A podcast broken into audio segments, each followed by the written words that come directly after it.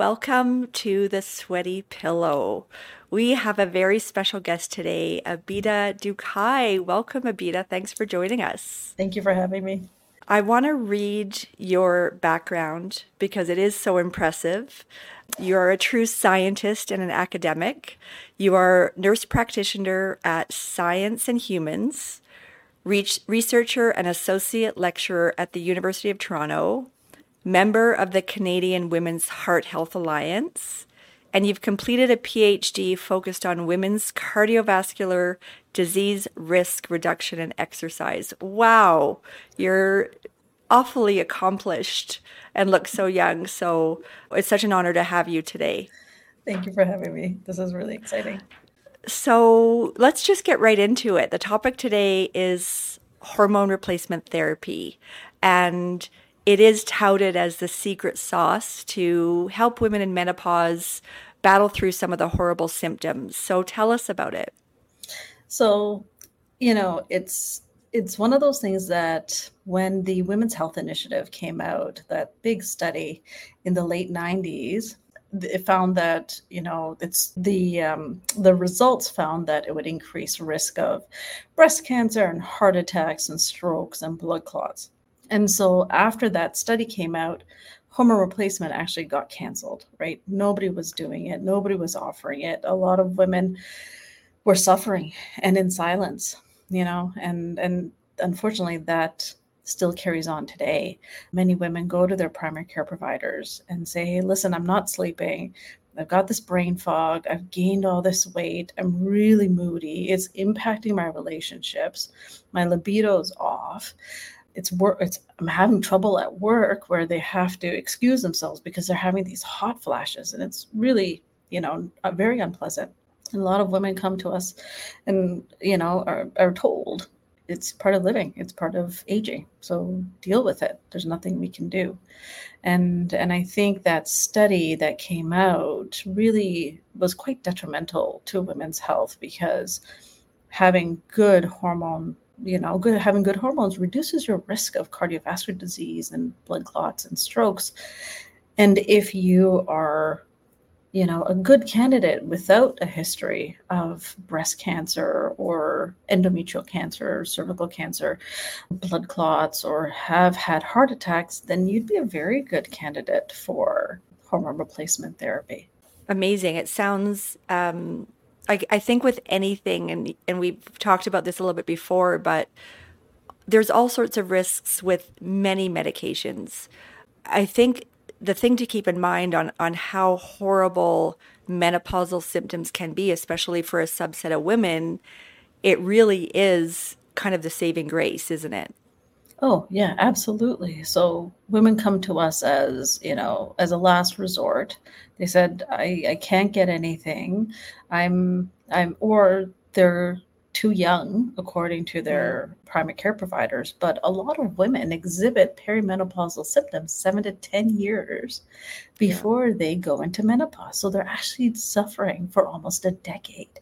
And mm. and that's not fair. You know, it impacts lives. And and when we get them and we start them on treatment, you know, I remember one woman saying to me, she said, You have saved my marriage. You have absolutely saved my marriage. She said, we were on the brink of divorce. She said I couldn't recognize who had who I had become, and and she was so pleased. And it was just she was low risk. She wasn't wasn't a smoker, and there was no reason why she couldn't be put on hormone replacement therapy. And and you know you get as long as you get good follow up and making sure that things are going well, then there's a very good al- alternative to suffering, you know, in mm-hmm. silence. Mm-hmm. What exactly is it? Potions, lotions, needles, pills? Tell us about it. So it really depends on what your blood work shows. And so most women start noticing that their periods start fluctuating and you know they're having trouble sleeping or their weights changed or the libidos gone and so we do blood work and and we see where your numbers are and if you're still in the perimenopausal phase or you're still having your periods but they're a little wacky we check blood work and then depending on what is off then we prescribe medications according to your own unique hormone levels, right? So we support you, you know, we give. So what we offer is progesterone, which is a naturally occurring hormone in our body. We offer estrogen and testosterone. So, a lot of women don't realize that we have more testosterone in our bodies in relation to estrogen. And testosterone mm. is so important for brain function, mood, sleep, joint aches and, and recovery, and, and energy. And, and then some women who are noticing that one of their hormones, the DHEA, is low, then we can supplement that too. So these come in pills and creams and gels. Some women's testosterone levels are extremely low, and some of them need to do an injection of testosterone. But mm. we make that decision based on the woman's blood work and her symptoms. Okay, interesting. So let's um as an example, Jane Doe wants to consider pursuing hormone replacement therapy. She's had enough of lousy symptoms. What is the process that Jane will should follow in terms of a protocol to get assessed to ensure that she's the right candidate and you know, you guys, your clinic is based out of Toronto. I know you do virtual support, but they may or may not have a practitioner already. What is the exact process that you would advise women to go through based on, you know, the imaginary Jane Doe? So, if they have a primary care provider, we always say, hey, listen, talk to your primary care provider first, because as new evidence is emerging, more and more primary care providers are leaning towards, oh, maybe we should start something. But if you don't have it, and, and, like many Canadians, if you don't have a primary care provider, our clinic offers a service. And so typically what happens is you get blood work done. If you're perimenopausal, you get blood work done at, at about day 21 of your cycle. And so the first day of your period is considered day one. And then we do day 21 because that's when your progesterone estrogen levels are fairly high. And that's when your luteinizing hormone and follicle stimulating hormone, which are two of the hormones that are responsible for menstruation, are working in your body to get things going and ovulation and all that sort of great stuff that goes in women's bodies. And then we see where those numbers are and and we see exactly where you sit and we we do an assessment first we see you know do you have any concerning red flags on your blood work. So we check pituitary function, we check thyroid, we do an entire panel. We check mm-hmm. hemoglobin and iron levels because a lot of women are actually low on iron, especially at that time because their periods get so wacky that they need supplementation with iron and you know and and it also affects hair so a lot of women come and they say my hair is brittle right? And then they're like, I'm having more hair fall. And then we check, it's like, oh, your iron's low. So you actually, in addition to hormones, you need to have that supported as well. So we do full panel because thyroid is really important in terms of weight and cardiac functioning and and hair and libido and mood and and we do you know fairly thorough assessment in terms of blood work and then we chat we chat to each woman. We say, okay, what symptoms are you having? Because some women might not have symptoms of hot flashes or night sweats, you know, or sleep disturbances. And so for those women, even if they don't have those symptoms, if they don't have any symptoms, but their progesterone levels are low because progesterone helps with sleep and helps with some of these symptoms, then we look at, you know, how do we manage this? Do we give you a low dose of progesterone? And that's in consultation with the patient to find out what their unique needs are. And then from there, we we we do follow-ups at about three months, and we do regular blood work just to see how people are responding and um, and how they feel. So they're prescribed a cocktail that's very prescriptive based on the data and the science on what their body needs, plus some subjective commentary on how they're feeling and what they want to solve. How quickly would they start to see improvement and how do you measure success? So, on average, women say at about a month in, they start feeling better. Within a wow. few weeks, they're starting to feel like, oh, I'm actually sleeping well right? So, for instance, say there's a postmenopausal woman, she hasn't had her period in six years, but she's still having these symptoms because unfortunately, just because you stop getting your period doesn't mean that these symptoms go away.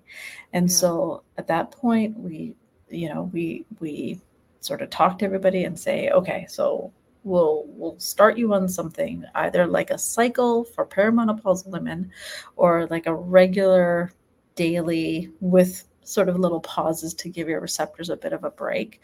And usually within two to four weeks, women start feeling better and then and then we see and then the symptoms they come back to us in a reassessment because we like starting lowest dose doses possible because mm-hmm. you know it's it's always best to start low because if you don't need a lot of medication then we don't need to do that. And and then in three months, women come back and say, "Hey, listen, my night sweats are gone." I'm like, "Great," and they said my libido's still low, so we up the testosterone. Mm-hmm. Um, and it's really, really how they feel is right. the biggest indicator of how we're going to manage their care. Right, right, right. Well, it sounds very positive that very quickly women can get relief from what they're dealing with.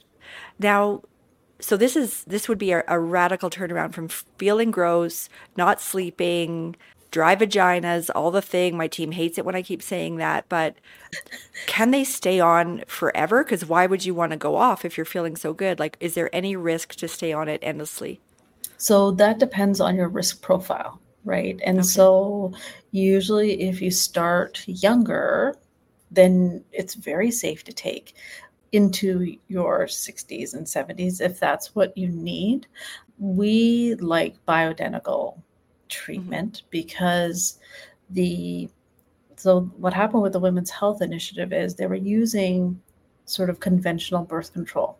And that conventional birth control is not exactly the type of estrogen and progesterone that are that's in our bodies. And so what we like to do is match estrogen because we have three different types of estrogen in our bodies as women, and we like to match two of them and the estriol and estradiol and and progesterone as opposed to progestin which is in conventional mm-hmm. birth control and so the risks for blood clots and heart disease and and you know some of the negative side effects that were found in that women's health initiative they're not being found in bioidentical because these are plant based mm. treatments mm. that we hmm. offer, and they're exactly matching what's in our bodies. So our bodies won't react negatively to it because it's what our body knows. Mm-hmm, mm-hmm. I'm glad you mentioned that because social media and the way we consume content, there there are some naysayers and people waving red flags that this is very dangerous, that there have been risks in the past, but how you just explained that it's plant based, the bio identical, it's what's in our body. Tell us more about giving women comfort around just the safety of taking this type of hormone therapy. So, in the last, I want to say five or 10 years, the research has actually picked up on bioidentical therapy for women. For the longest time, nobody was even contemplating doing bioidentical therapy mm. research. And, and as that research has come become more prevalent and showing that there is positive effects and very little risk, it when we speak to the women, when we do the screening, we say, okay, based on your risk, we think that this might be the best approach for you. You know, women come to us with um, estrogen, with a history of estrogen sensitive breast cancer, very close family member. So we wouldn't give them estrogen, mm-hmm. even bioidentical, because there is that risk. But we can give them testosterone because we can help with sleep and we can help with energy mm. levels and and and mood and so we we use the science and the data when we prescribe any or recommend any treatment. Mm-hmm, mm-hmm.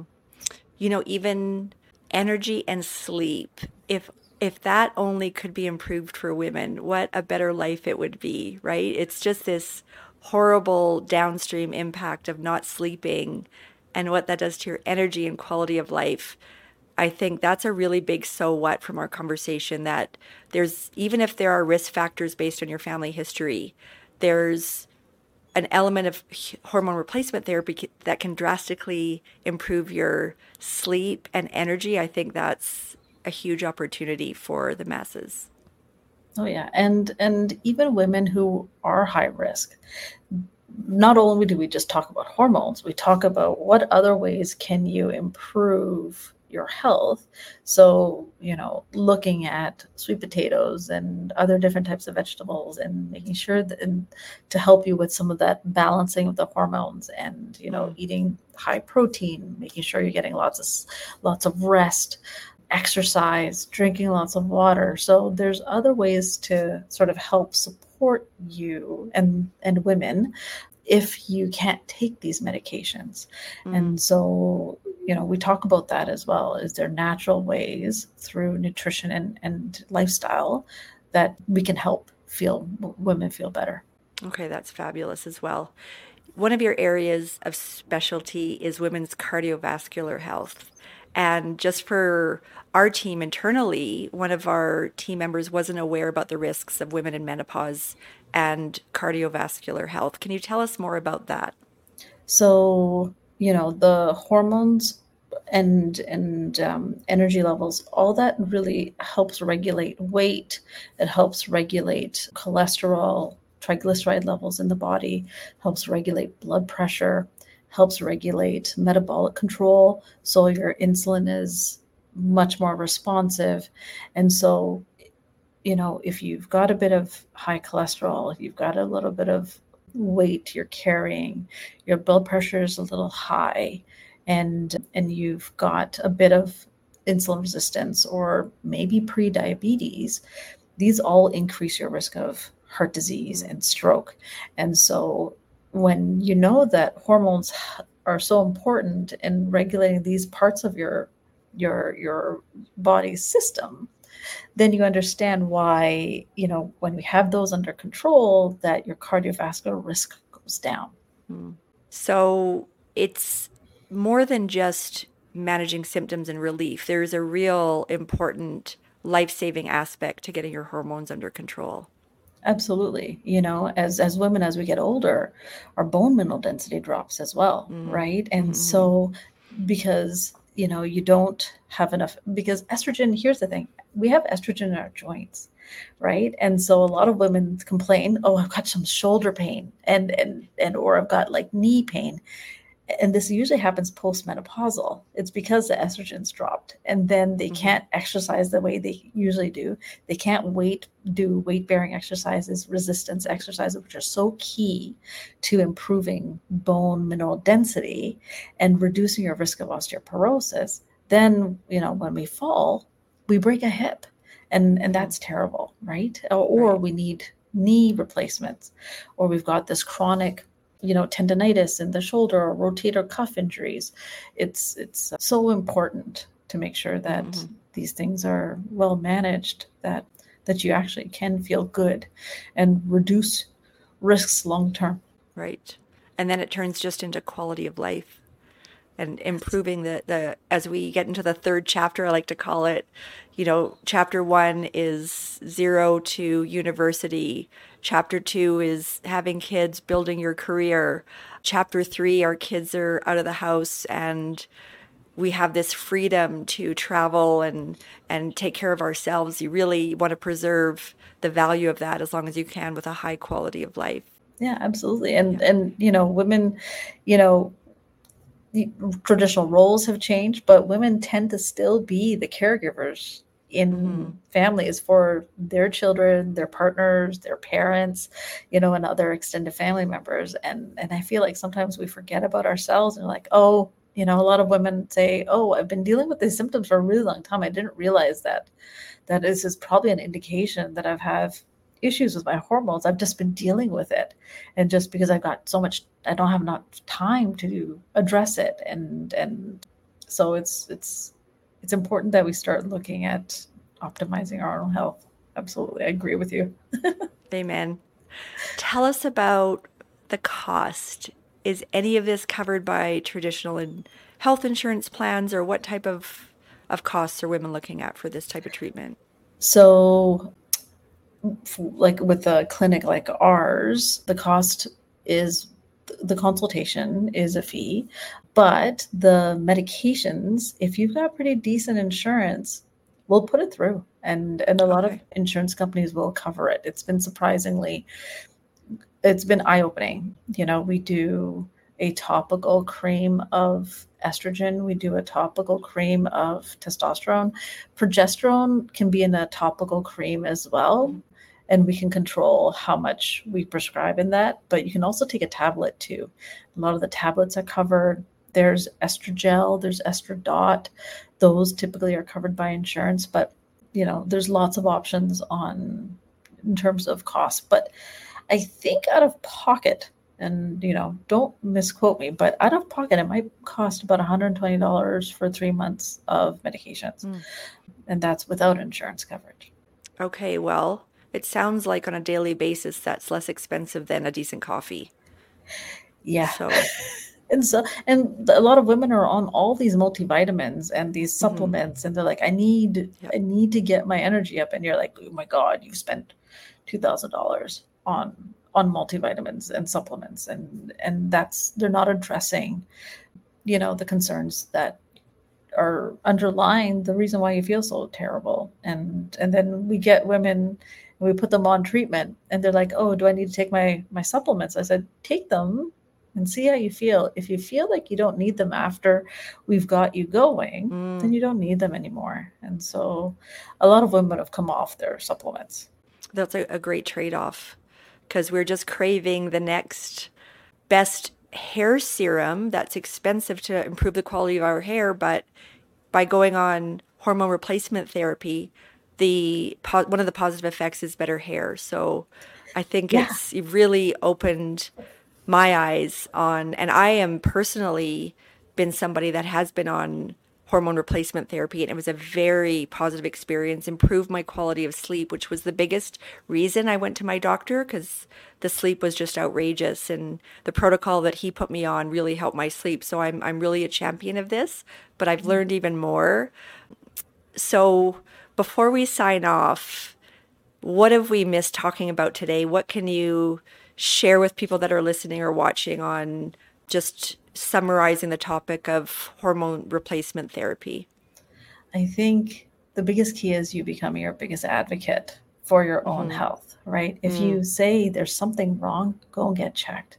And yeah. and you know, if things are off and you say there's something but I can't put my finger on it, go and get checked you know and and if you've got a very open and a good relationship with your primary care provider you know they typically will want to help you and and see you know mm. what is going on and you know for the people who don't have family doctors you know you can seek out clinics like ours and we can help you as well you know and sort of find out you know, if there is something going on with your hormones.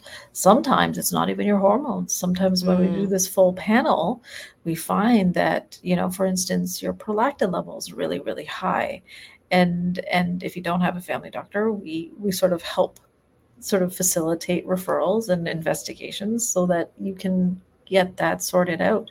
If you have thyroid problems, we can help you with those mm. as well because if that's the if that's the basis of your of your symptoms and you know you're unable to reach your family uh, primary care provider or if you don't have a primary care provider we can help with that.